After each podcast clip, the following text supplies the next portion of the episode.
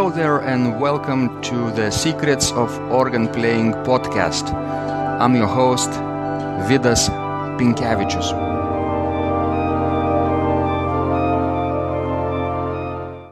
Welcome to Secrets of Organ Playing podcast number 120. Today is Sunday, November the 12th, 2017, and today's guest is Dr. Pamela Ruiter-Feenstra, who is an American organist, improviser, scholar, liturgical musician, and pedagogue. In this conversation, we talked about her second volume of her improvisation treatise called Bach and the Art of Improvisation. Simultaneously revolutionary and realistic, Pamela Ruiter-Feenstra resuscitates historic improvisation from relevant treatises and documentation of Bach's improvisation pedagogy and counterpoint with tried and true applications. She incrementally guides the reader from improvising cadences, chorales, partitas, and dances in Volume 1 to improvising preludes, fantasias, and ultimately fugues in Volume 2 of Bach and the Art of Improvisation. The chapters on Continue Playing Alone beckon reform of current practice. So I invite you to listen to this entire conversation because her insights will help you to improve your improvisation in historical styles, especially if you love Johann Sebastian Bach's music. Let's go to the show. Thank you so much, Pamela, for joining this conversation tonight. I know this morning is for you in Ann Arbor, and it's evening in Vilnius. I've been looking forward to this conversation for years now, right? Because your book, Bach and the Art of Improvisation, Volume 2, is very, very crucial work, and I think will be appreciated all over the world. Thank you so much. You're very generous with your ideas and your time. And welcome to the show, Pamela. Thank you so much, Vidas, and indeed I send gratitude right back to you because you and Aushra were among some of the most astute people to test the work of the Bach and the Art of Improvisation, both volumes 1 and 2, and so it's a real delight to offer this tribute to you and how you tested the material and helped me to design it to be the most effective pedagogically as well as musicologically.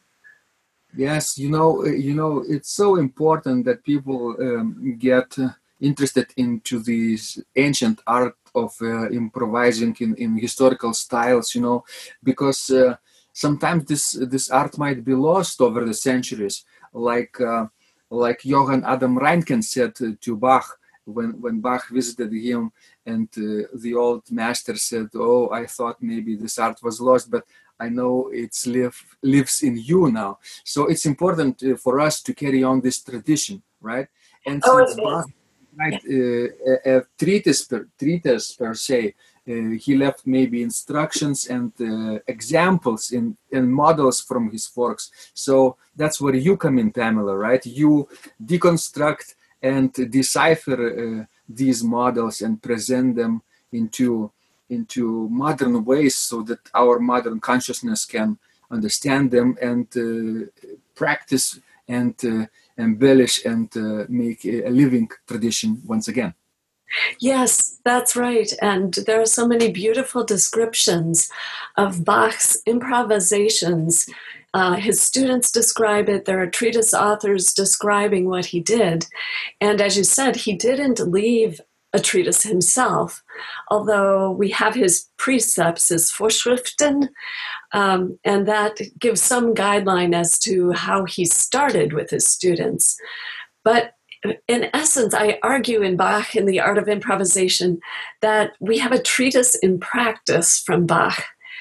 And that is what I try to do, is to decipher, go to the direct source, the most valuable source, and that is his music. And what has he taught us in his music? And how can we learn to improvise? Because it's fairly likely, there's been a fair amount of research done about this, that much repertoire, much of what we consider today repertoire, that was composed music in the 17th, 18th centuries, and even before that, was actually teaching material.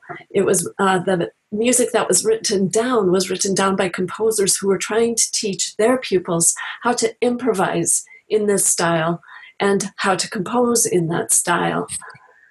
And so we really do have a treatise from Bach, but it's up to us to be able to decipher it. And that's been my goal, to, as you say, deconstruct his music, to pull it apart into the various tools that are there, and then to start reconstructing it, to put it back together, but perhaps in different ways than what Bach did, but using the same tools, using the same pedagogy that he used when he himself learned. He was a lifelong learner, and when he taught his pupils.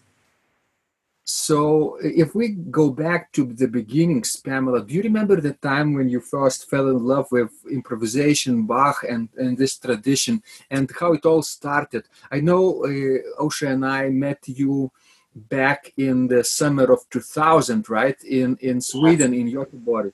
Yes. And you were the first person, first teacher, first professor with whom we met a contact, and this contact, of course, became even stronger over the years, right? It was like a lucky coincidence for us. And I know by that time you were already practicing and teaching improvisation, but do you remember the day or maybe a moment in time when it all began for you? Yes, well, as when I was a child, I spent hours and hours on the piano, and I would practice my repertoire first because that was required, but then I would stay at the piano and I would play recordings, and I would just play one track and then go to the piano and see if I could duplicate what I had just heard. And so much of my early improvisation was just simply daily oral training, oral perception. Could I perceive what was happening in the music and recreate it on the piano? And I was often recreating choral music or hymns, four-part harmony that was in this Baroque tradition. And then once I would figure out, I would listen for the soprano and the bass, and then I would eventually figure out what sounded good between that soprano and bass, and then be able to play through an entire chorale or hymn or choral piece that I had then orally transcribed for the piano. And once I could remember it, then I would start making variations on it.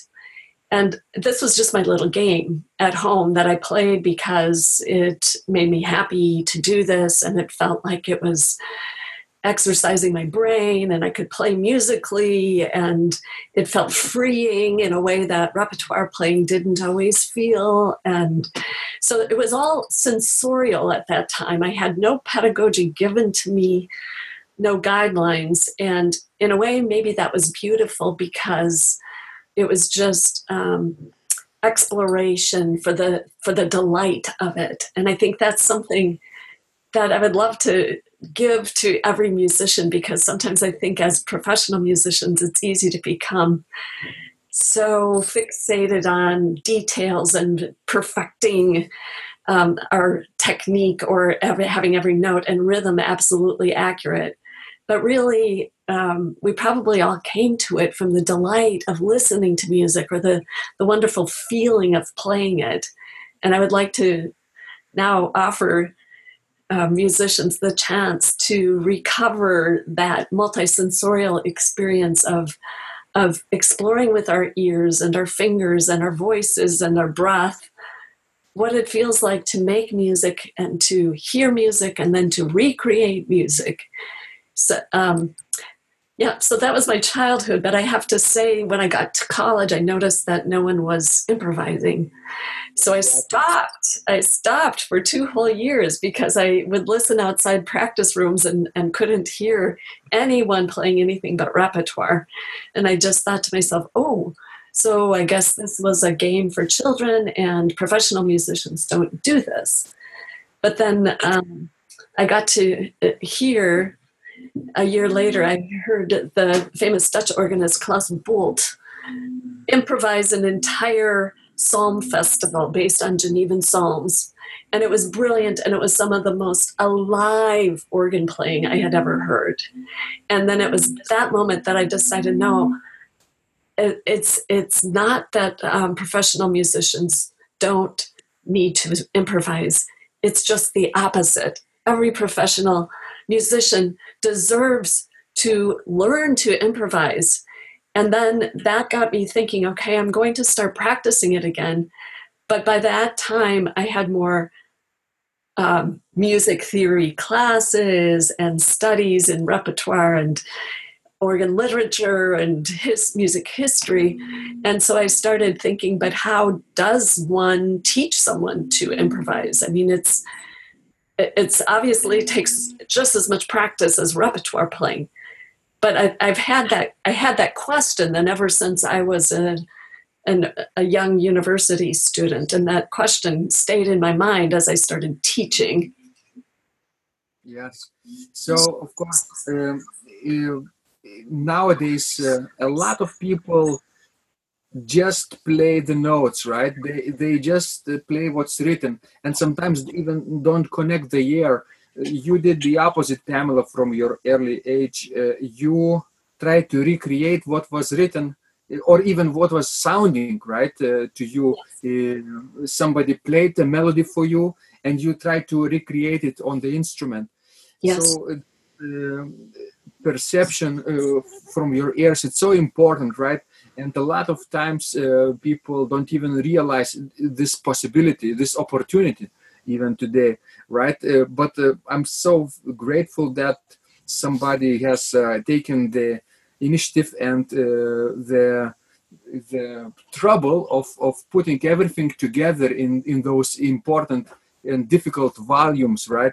And I hope people will get so much out of this, because it's so comprehensive. It's a very thick book, and you can even, as they say, you can kill a duck with this.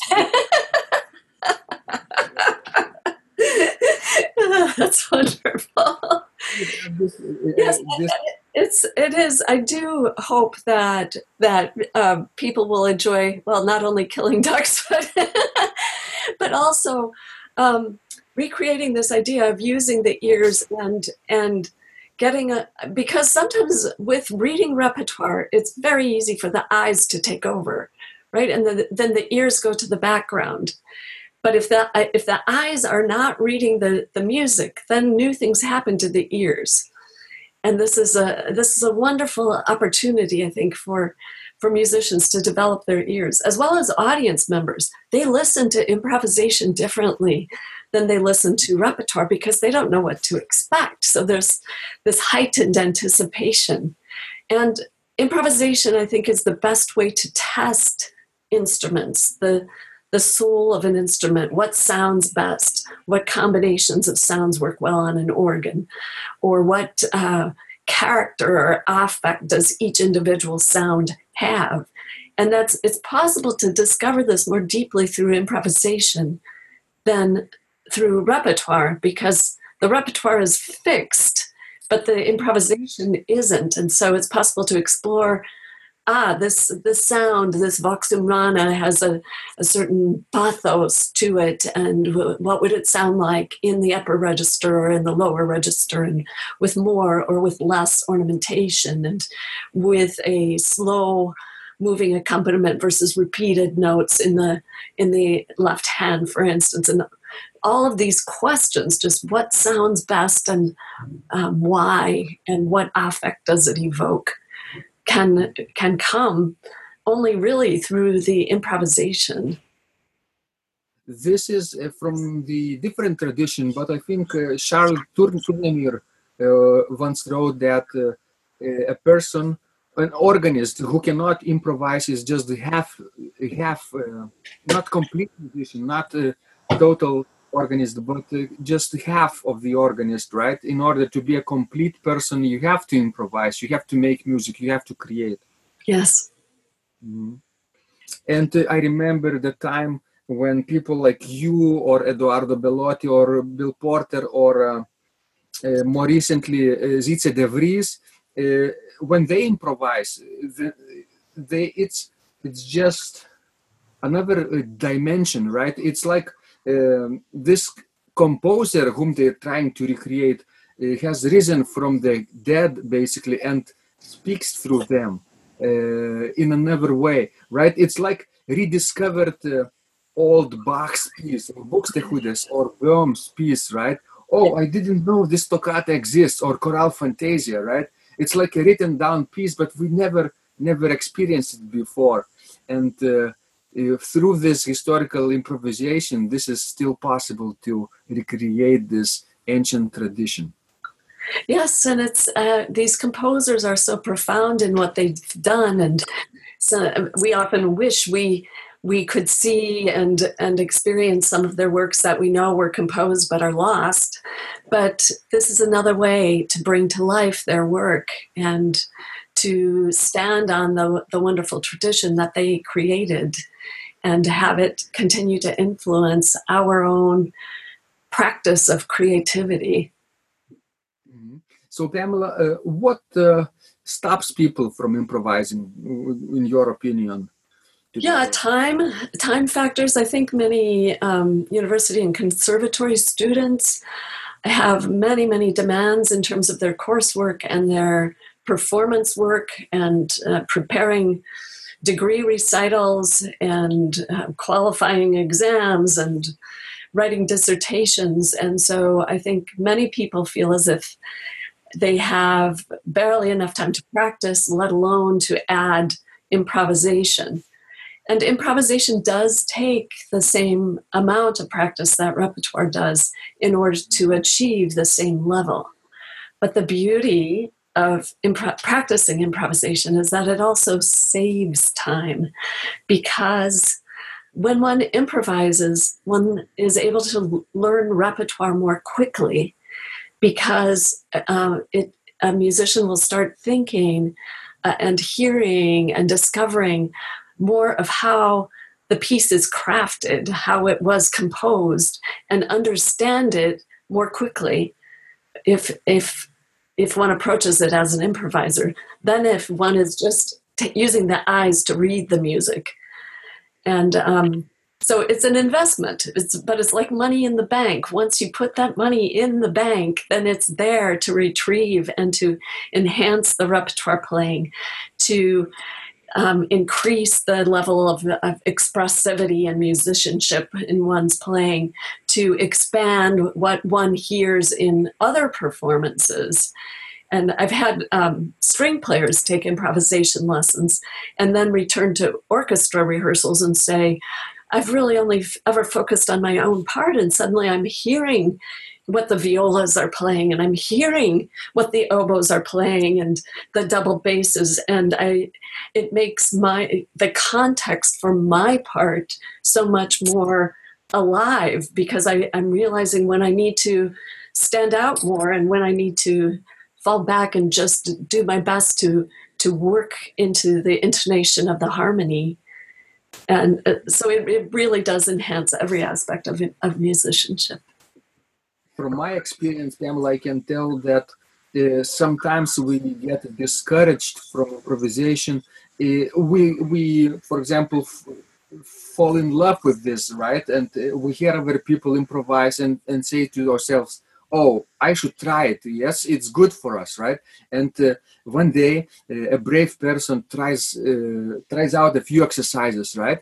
But as you say, our ability to read music is so much more progressed and developed at this stage than to create something in our mind and recreate it with fingers.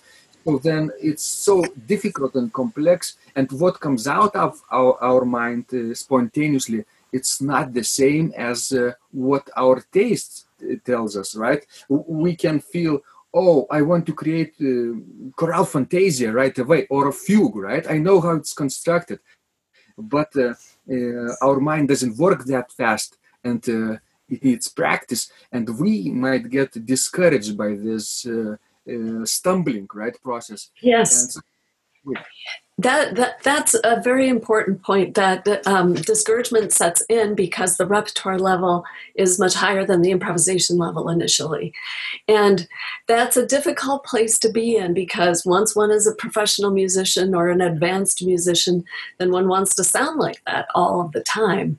But I have to say, I personally have started challenging myself to learn something new every year so that I remember what it feels like to be a beginner, because it teaches me every time what questions are important, even at the very advanced level of music making. I mean, how does this appeal to an audience? It's a very important question, but as a professional musician, sometimes I'm much more thinking, oh, what is the performance practice style, or what's the temperament of the instrument, and these very technical, sophisticated thoughts. But being a beginner at something teaches so much about, well, being able to persevere, having tenacity, being able to ask all levels of questions about something. And it's a very healthy choice for the brain, for the whole body. I mean, I think it keeps the brain active. This is even studied by neurologists about constantly learning new things, learning new languages. And improvisation is another musical language. It's connecting with the musical language we know. And the more we practice it, then the more fluent we will become in it. So, but it doesn't just drop from the sky. It does take that practice. But I've also found in teaching a lot of people that for some students, if everything comes very easy to them, then it might be more difficult for them to persevere through something that is more difficult. And sometimes it's the student who has to struggle a bit more to achieve the technique or to learn the material in a course, who builds this skill of persevering, through some struggles and through some challenges, who in the end is better able to explain how to do this, how to make music or to teach music, precisely because they've had to think about multiple ways of accomplishing a goal, because maybe the first way they've tried didn't work very well. So this is really available to every level for anyone who's ready and willing to practice and persevere with the practice. And I think it's helpful also to improvise for somebody and with somebody, so that there's a social element about it. There's some exchange of ideas so that one doesn't feel stuck. I have to say, many improvisation workshops are wonderful. But the one aspect that I have found frequently with my own students, if they go to an improvisation workshop and they come back, they can show perhaps what they learned that day, but they're not sure what to do next. And so this is what was so important, both in discovering how Bach thought, how he improvised, how he composed, but then also to be able to communicate what are the steps, very gradual steps that can make any musician feel successful and be successful in improvising. Because a musician can't just jump into improvising fugues without having practiced all sorts of other things. And that's what I've developed with both Volume 1 and Volume 2 now in Bach and the Art of Improvisation, that each chapter leads in steps, incremental steps to the next chapter. And once one has practiced the applications in one chapter, one's ready to practice the applications in the next chapter. And that continues to build up exactly according to the steps that were described in Bach's teaching. Mm-hmm.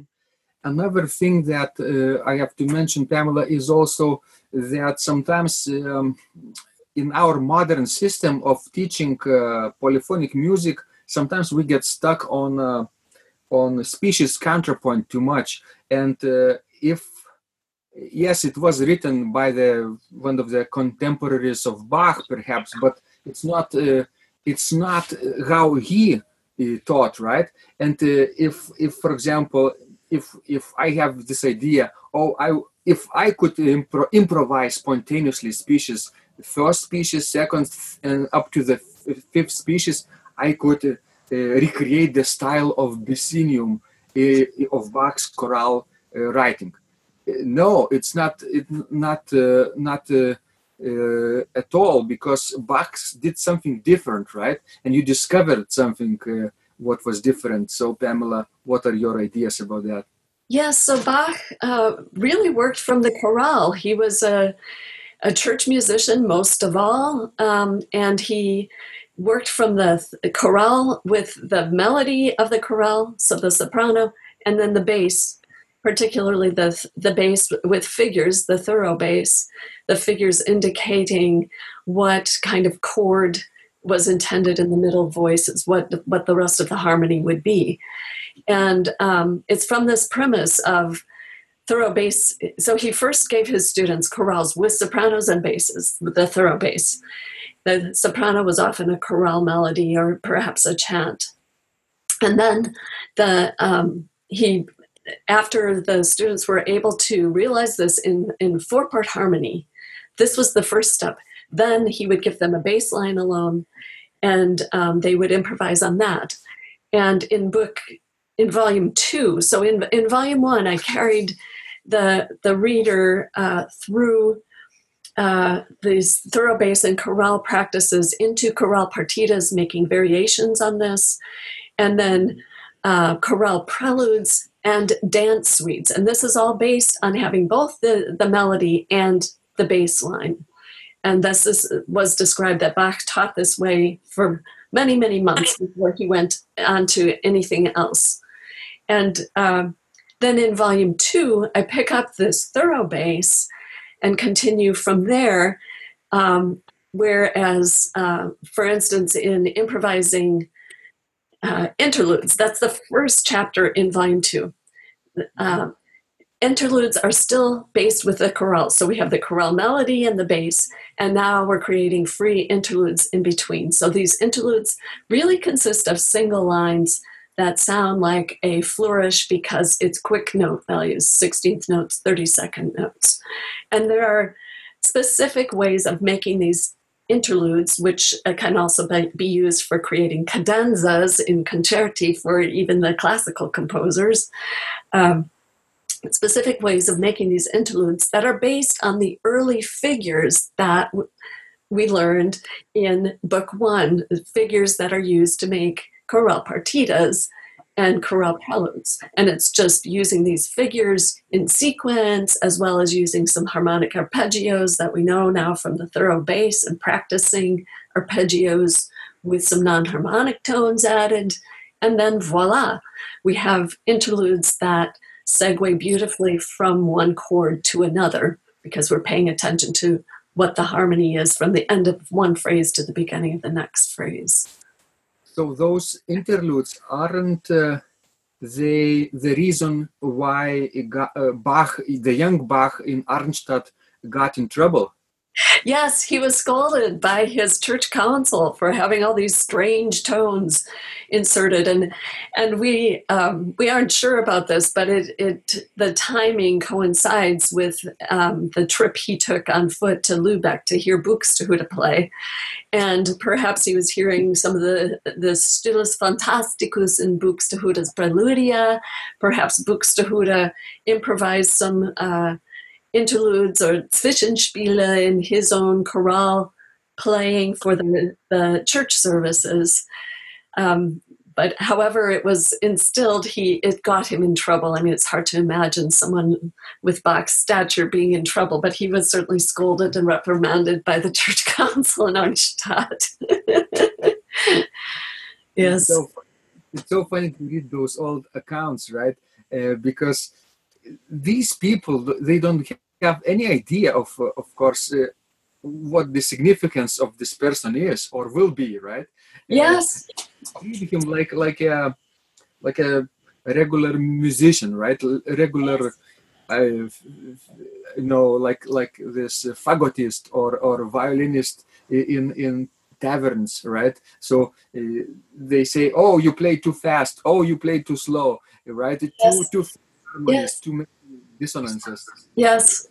He is an artist, young but brilliant artist, right? Yes. And they yes. sort of don't let them do his art. Yes. Yes, and this might be of some comfort to today's church musicians and professors and students of music as they no doubt encounter some criticisms here and there that they're not alone. Bach suffered the same thing, and yes, just continue practicing the most wonderful musicianship that you can, and know for yourself that what you're doing is wonderful, and that there will be people who appreciate it, and there will be critics. I mean, I think any time that there's an interesting or new idea or a new way of doing something, there's going to be some resistance to change. And but it's sometimes that resistance that creates an opportunity for a dialogue or an opportunity for a new way of thinking. And it may not happen overnight, just like learning improvisation doesn't happen overnight, but step by step, we can improve things in our world and in the musical world, as well as, I think, socially throughout the entire world. I think the arts play a very important role in showing voices of compassion and beauty. Some resistance and even frustration and desperation, I think, is very necessary in this case, because in every story we have throughout the ages, right, when the hero has adventures, right, there is a point in his story where he or she has this all is lost moment, right, when the eyes open up and he or she's the hero sees that something is wrong, right, and I cannot go on with this way, I have to change, right, and yes. Eventually this realization propels the hero forward through the third act, right? It's at the end of the second act or the story, right, episode, when this all is lost moment is. So whenever we try to learn to improvise, we also get stuck someplace, but yes. we have to, it's important and it's necessary to get stuck, and then we change and get unstuck. Exactly, and that's true with positions as well. Maybe being stuck means it's time to look for a different position, or sometimes it means to try to take a different direction within the current position. And this is exactly then in the volume 2 in chapter 9, which is Preludes, this is exactly what I show. I take Bach's Well-Tempered Clavier, Preludes from Book 1, and to show what techniques he used in these various preludes. And then I come back to the chorale and the thorough bass and say, we can apply these same techniques with this chorale melody and this thorough bass by filling in the harmony, but filling it in according to how Bach created these preludes. And in his preludes, especially in the Well-Tempered Clavier, he very often takes one idea and develops it throughout 2 pages of music. If you just think of Prelude number 1, the perhaps the listeners are familiar with this prelude. It's a 5-note chord. There are 5 notes, and then he repeats. So it's 1, 2, 3, 4, 5, 3, 4, 5. The 3rd, 4th, and 5th notes are repeated, and then the entire chord is repeated this way. And then every single chord in that prelude has the same 5 notes and then are repeated in that same pattern. So we can take this chorale and do the exact same thing. In his Prelude number 2, C minor, then the soprano and the bass of a chorale and a bass line are outlined in the outside voices, but in the inside voices, it's as if he has an alto and a tenor voice, and then the neighboring tones. So it's possible just to deconstruct these works of Bach, these wonderful lasting works and then create these lasting works ourselves, but even have them there for the moment, for a prelude or a postlude or an improvisation in a concert, or sometimes when I play at a funeral, there's something just there at the very moment that speaks to how the people there are feeling about the person they are mourning and celebrating, whose life they're celebrating.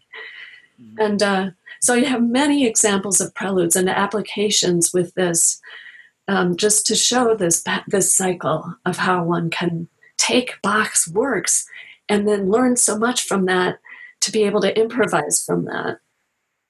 And these examples from Orgelbüchlein also are very here important, right? Because in each prelude he has just one idea and he develops it throughout the piece. Yes, exactly. And that this is something I hear when I adjudicate improvisation competitions. It's very tempting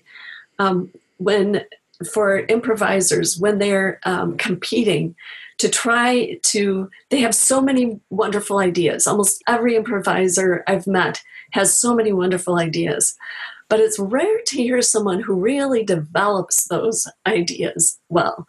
And that's what it takes really to become a master improviser, is to be able to develop just a few ideas rather than to make this collage of all the wonderful ideas that are there.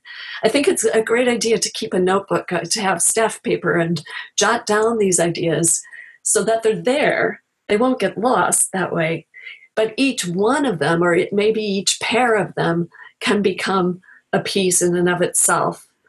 And that way the work is really on how one develops the idea. And this is what we hear in all great art. I mean, Beethoven's Fifth, of course, how small of a theme do we have that we hear over and over and over? Da, da, da, da, 1, 2, 3, 4 notes that he developed to where it becomes this very profound and yet popular piece still today. Yes.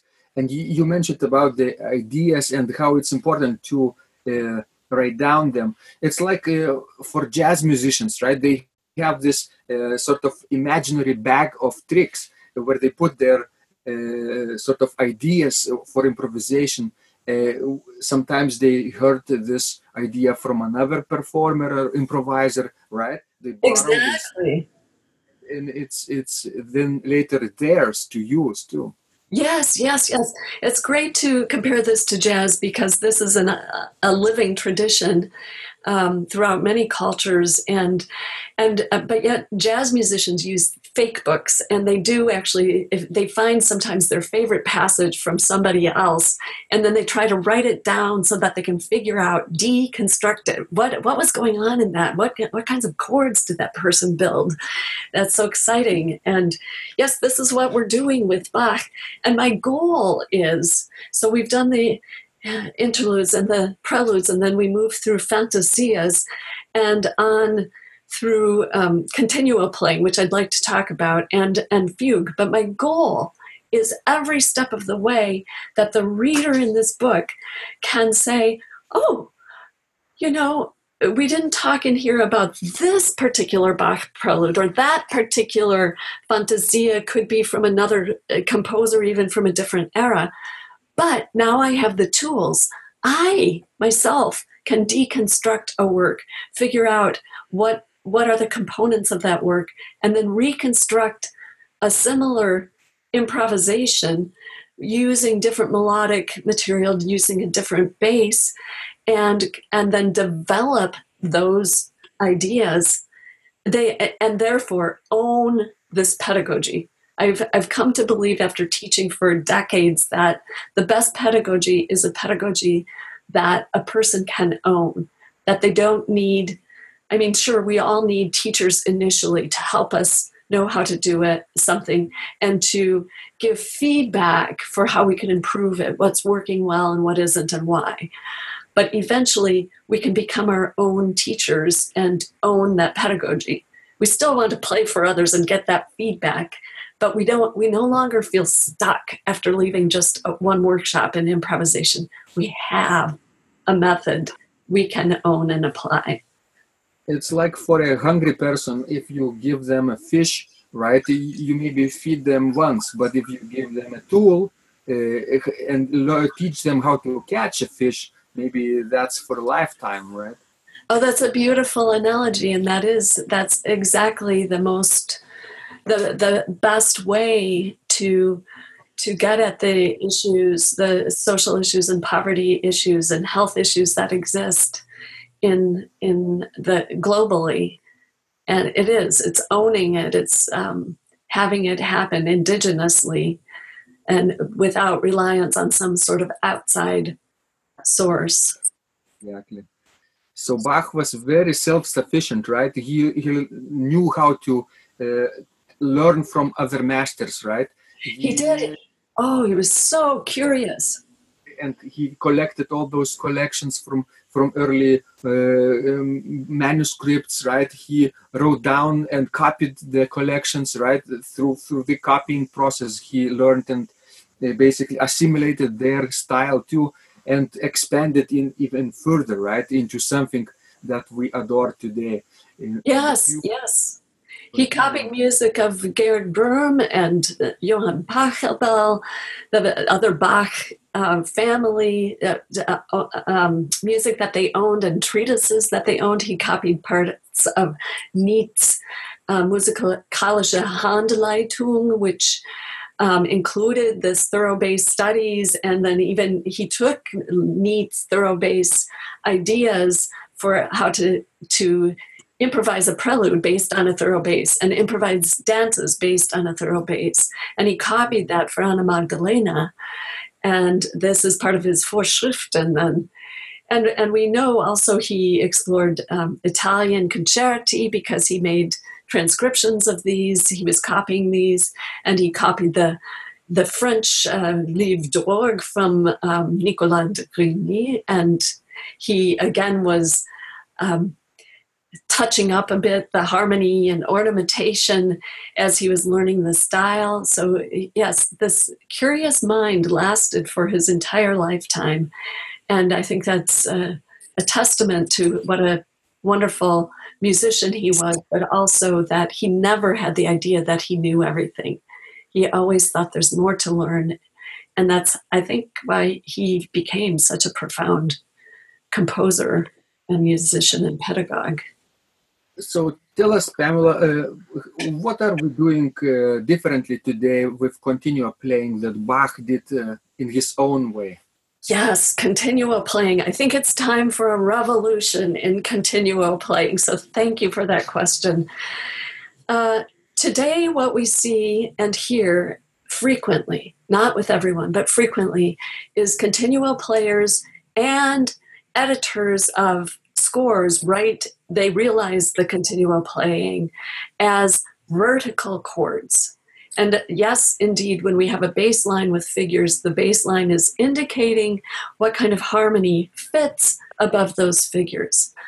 But it was never prescribed that above that bass line, it had to be four-part chords, the way we learned with four-part chorales. And in fact, playing four-part chords only as a vertical exercise above the continuo very often interferes with the beautiful linear melodies that are going on in the various voices. And in fact, Bach didn't separate harmony as being a vertical element. He created these thorough basses, and that harmonic aspect was telling him how to fit within the harmony, but in a melodic way. So his continual playing was described as if he were playing the harpsichord with a trio. So let's say he had a flute and a violin and a cello, a baroque cello or gamba. And then he and the gamba player were reading from the bass line, but he had figures. Instead of playing four-note chords with that, it was described that he turned this trio into a quartet. And the way he did this is by composing, or improvising rather, a voice in his right hand that sounded completely as if it had been composed. It sounded like an obligato fourth voice. And so C.P.E. Bach described how people were astonished to hear how Bach, in his improvised continuo playing, would turn a trio into a quartet, or a duet into a trio. And so he's speaking to this linear nature of the right-hand part of the continuo playing. So what I've done in these chapters in Volume 2 of Bach and the Art of Improvisation is I've found, again, a treatise from Bach, so-called, from his own continuo playing. And this is the flute sonata with harpsichord, flute and harpsichord sonata, BWV 1030. And then the violin and harpsichord sonatas, BWV, it's 1014 through 1019. All of these works, Bach composed not only the bass part, but he composed a right-hand part. And what's happening in his right-hand parts is that these are equal voices to what's happening in the flute or the violin. And as these equal voices, he is creating dialogue, imitation from, if the flute plays a line, the chances are the harpsichord will play something similar, especially if it's rhythmically, melodically interesting. He's creating duet. If there's stepwise motion in the cello part or the violin or flute part, he will create duets in thirds and sixths, parallel thirds and sixths around these. He's written this out. Or he will create what I call a debate, and that is a contrasting theme. So if one of the instruments has a very virtuosic part, then he will create something slower moving as a contrast. If one of the, conversely, if the violin, for instance, has a slow moving part, he might create more activity in the harpsichord. So that very contrast is complementary to what is happening in the other instruments. So I summarize this, it's easy to remember pedagogically, into 3Ds. It's not 3D visual, it's 3D aural and tactile. And those Ds are dialogue, duet, and debate. These are the three techniques Bach uses in these pieces, and these are his treatise or his thesis that he gives to us through his repertoire of how to improvise continuo playing. Now, this particularly applies to slow movements. Yes. And so many of the examples I use are in slow movements. Of course, if you have a very rapid moving gigue, for instance, then sometimes it is the harpsichordist's role to be the rhythm keeper. And then these chords are appropriate. Maybe not always four-part chords. It depends on the dynamic level of the instruments. It might be three-part chords. Sometimes it might be five-part chords if you're emphasizing a cadence or something important happening in the music. But it certainly is a revolution. It's a reform from what the current practice is. And I have to say it's beyond what some of Bach's pupils mastered. For instance, Kirnberger was very young at the end of Bach's life. He was a late teenager when he went to study with Bach. And he was there just for a couple of years. And his goal was to master the pure art of four-part harmony. And so he worked on what I've described now at the beginning of Volume 1 of Bach and the Art of Improvisation. He worked day and night on this pure four-part harmony with the chorale, melody, and the thorough bass. We don't have evidence from Kirnberger or any descriptions that he was able to go beyond that in his own continuo playing. So when he realized the musical offering, continuo part, the thorough bass, he realized it as if it was an exercise in four-part harmony. Yes. This could easily be misunderstood as Bach's way of playing continuo, but the descriptions negate that because this was a largo movement. It was slow moving, And there are many, many opportunities in that very moment to have dialogue and debate and duet. And so I actually took that very movement because I knew that would be the question that people would say, but what about Kirnberger? Kirnberger wrote in 4 parts and in vertical chords. And I took that very movement and hired a Baroque violinist and Baroque cellist and Traverso player. And we played this trio sonata that's in the Musical Offering, BWV 1079.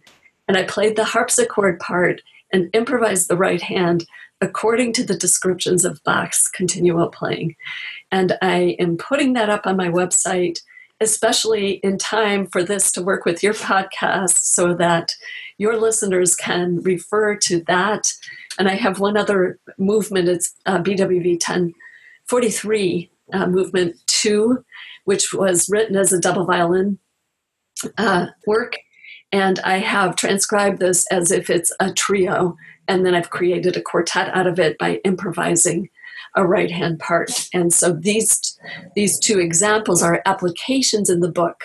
And then the audio examples I will post on my website in time for your podcast so that your listeners can be the first to experience it. Excellent, Pamela. Of course, when people teach themselves from the book, right, it's sometimes tricky to get the practical application down, right? And sometimes they need examples, real life examples. And thank you so much for taking the time and recording them. Yes, my pleasure. It was a delight. And I worked with such great musicians, so that was wonderful. We recorded at Oberlin with Paul Ekas, the wonderful recording engineer, and Deborah Lonergan is playing the cello, and Michael Lynn on the Traverso, and Mary Riccardi on the Baroque violin. They're all fabulous musicians. So I hope you enjoyed listening to it. Excellent, Pamela. You mentioned that Kirnberger didn't progress to the advanced stage of playing melodically right hand, right? Yes. And today, majority of continuo players still play the chords, right? But maybe that is the reason why we're stuck in this stage. Because if we look at Mattheson, Grosse, Generalbasschule, and Kleine Generalbasschule, the little Generalbasschule school and the great one, right? In the beginning, he teaches only chords in Kleine, but in Grosse, there are all kinds of ideas and melodic figures, right? That he just incorporate. It goes hand in hand with what you are saying about Bach. Yes, indeed. And Kirnberger, of course, Bach died when Kirnberger was very young, and Kirnberger, of course, developed some of his compositional skills beyond what he had studied with Bach. But he did maintain he wrote his treatise on the pure art of four-part writing and 4-part harmony.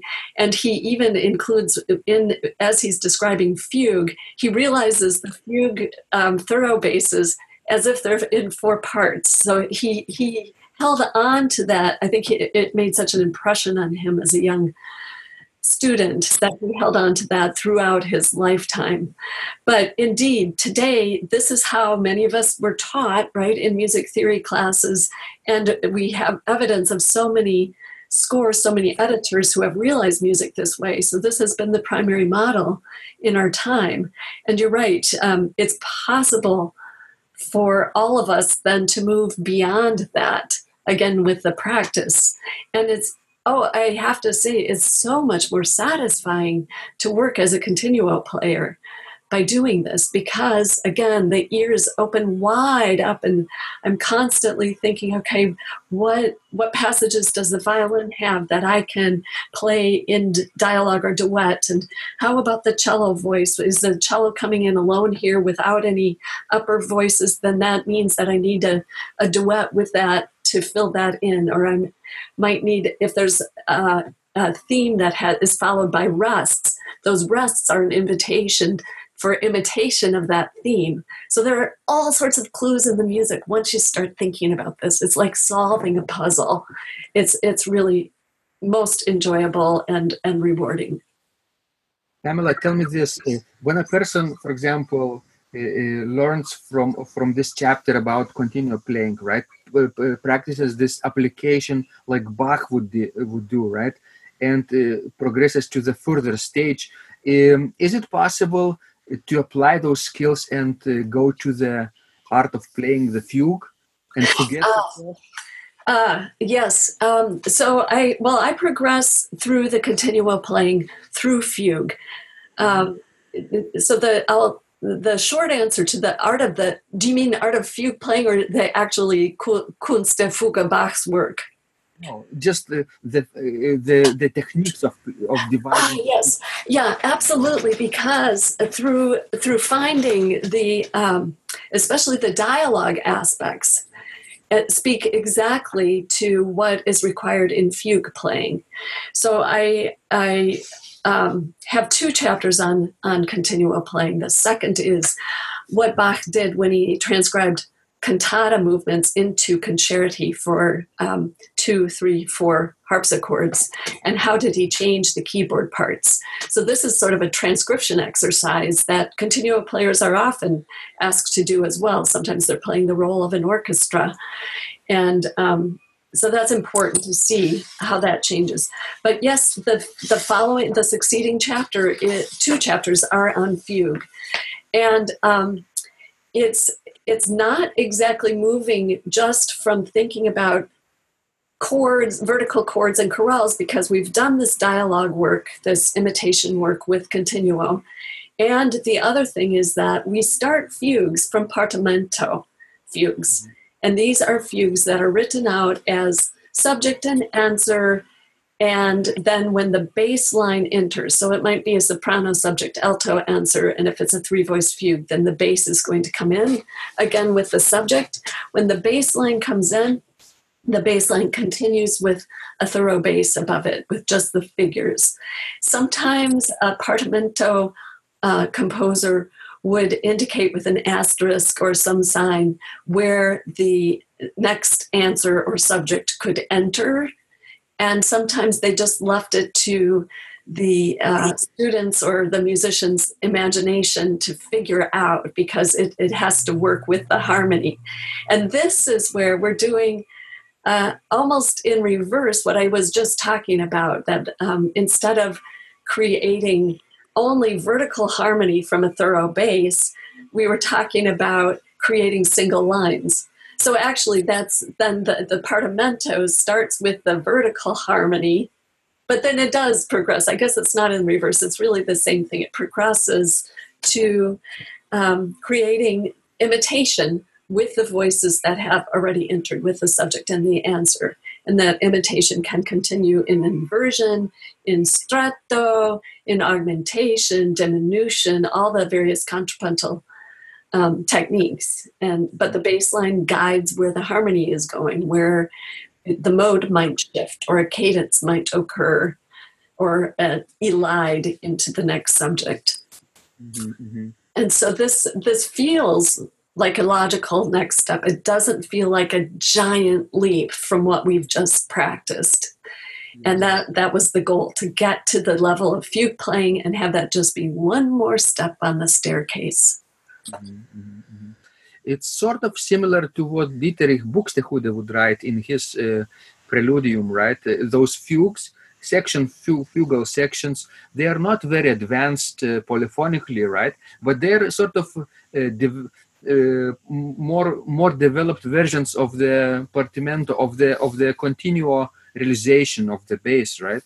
Yes, exactly. And this was described as fugues were described in Bach's day as having, well, it's possible that they could have 7 parts rhetorically speaking, and I went into musical rhetoric in the prelude section in this book to describe how there are different sections within the prelude, and each section plays a different role.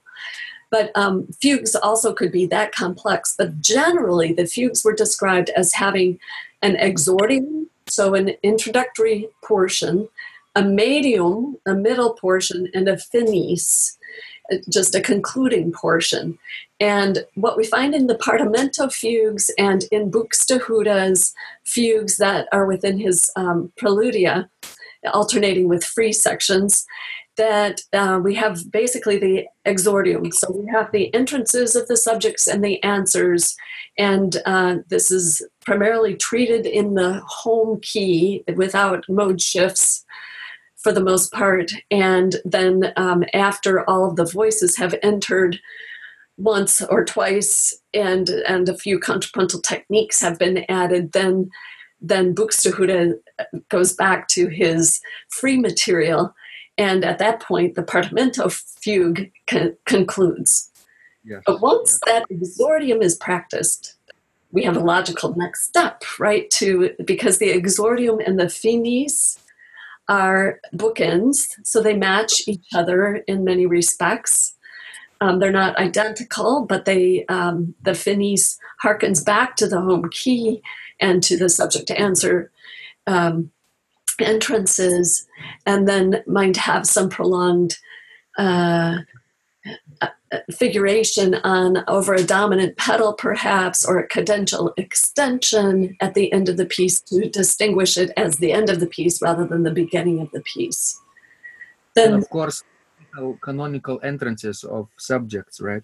Yes, exactly. So this is often where we will see more stretto and the diminution or these contrapuntal techniques applied in canon.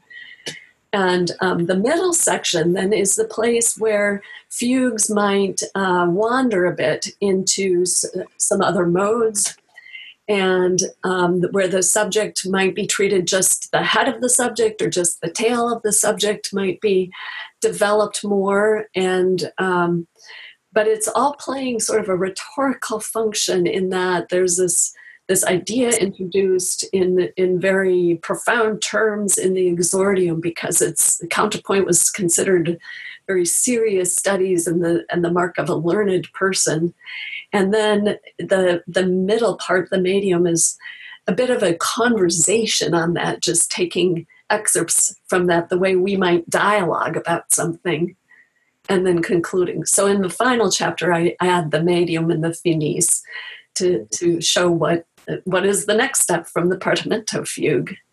I like how you titled this chapter, For a Lifetime, right? Fugues for a Lifetime. Yes. Because it takes a lifetime to master this art, like 10,000 hours, right? As Malcolm.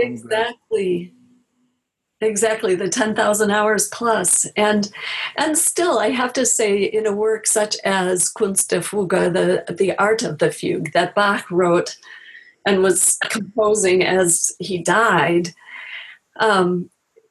was a work that was likely not intended to be improvised. So there still is a level of invertible counterpoint with this canonical treatment at different intervals. And a clue to this, of course, is the open score writing that Bach used when he was composing the Art of the Fugue, and the fact that he did not specify any instrument to be performing it, that it was left open-ended more as, again, a treatise that he gives us in what one can achieve when one spends a lifetime, yes, of practicing improvising fugues and then ultimately composing fugues and performing fugues. Mm-hmm. So, Pamela, if you go back in time when you first started improvising, now you know so much and you can do so many things with this, right? You recreated Bach's living tradition and continue to do this for a new generation. But if we go back in time, in your mind, for example, would you do something different when you first started, if you had a chance today? I wouldn't. I think starting by ear is the most beautiful way to start, and just starting with a wide open, curious mind is one of the most important things that is a huge gift that children have. Every child is born with this. And Unfortunately, that gift sometimes is thwarted through education because we're made to follow the rules, to treat color inside of the lines, to perform in a certain way, and to think of perfection instead of expression and creativity. And so I think this creative, open-eared, open-minded approach is still the most beautiful and successful approach for improvisation, that as we try, yes, we'll struggle, we'll feel stuck, but we're not saying that doesn't mean I can't do it. We're saying instead, that's a new puzzle to solve. How can we solve it? And what did I learn? If that didn't work, what would work better? Or why didn't that work? And just this constant asking the next question, but maintaining this sense of wonderment that I don't think I'll ever get over this sense of wonderment in listening to Bach's music and how fantastic it is. And so that means that, of course, I have a lifetime of exploring improvisation in the style of Bach. And this pedagogy actually works for any pattern language in music. So if one prefers to work in the style of Messiaen, for instance, this pedagogy works for that. Or jazz, it works for jazz. It works for if you would like to improvise a sonata, such as Mozart or Haydn or Beethoven did. This pedagogy works for that. And if a person is willing to work, have the tenacity to practice all of these applications in Bach and the Art of Improvisation, then they own it. They own the pedagogy, and they can improvise in any other pattern language just by practicing that. If I may, Eduardo Bellotti wrote the foreword.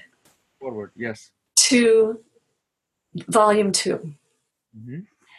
He made such an important point, and I thought it would be interesting to bring this up toward the end of our conversation. Eduardo gave a lecture in Rome in the last fall. And in this lecture, he started talking about,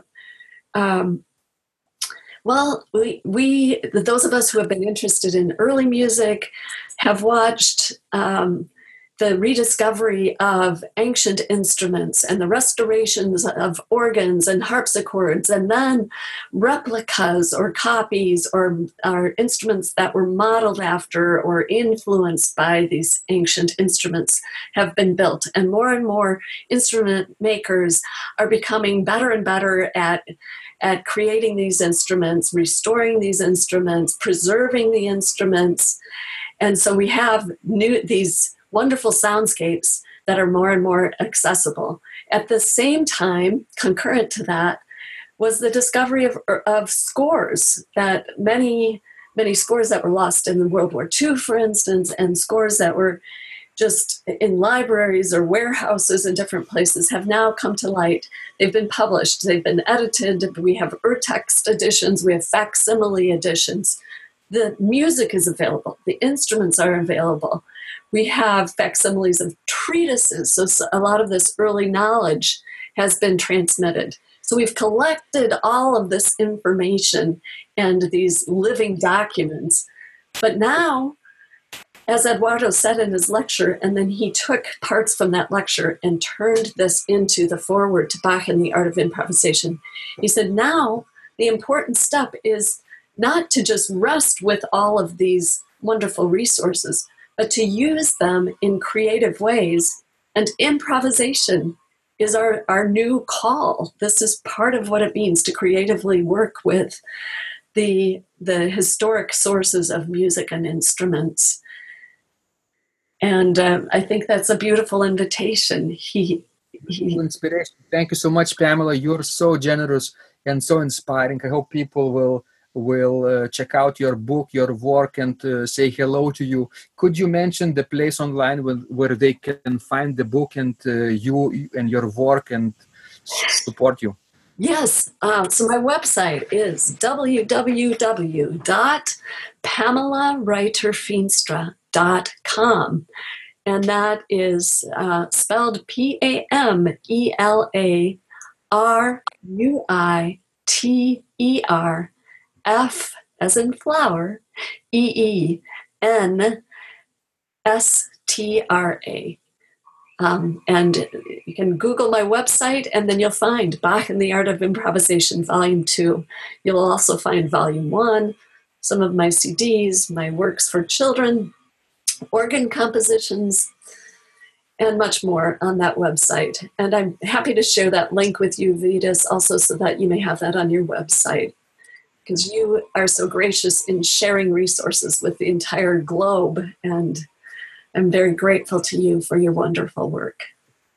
Thank you, Pamela, so much. You're doing tremendous work for the organ community, for early music community as well, and for music community in general, I think, for creative community, right? And I hope you will be continuing to do this work for a very long time. And let me know about your next book.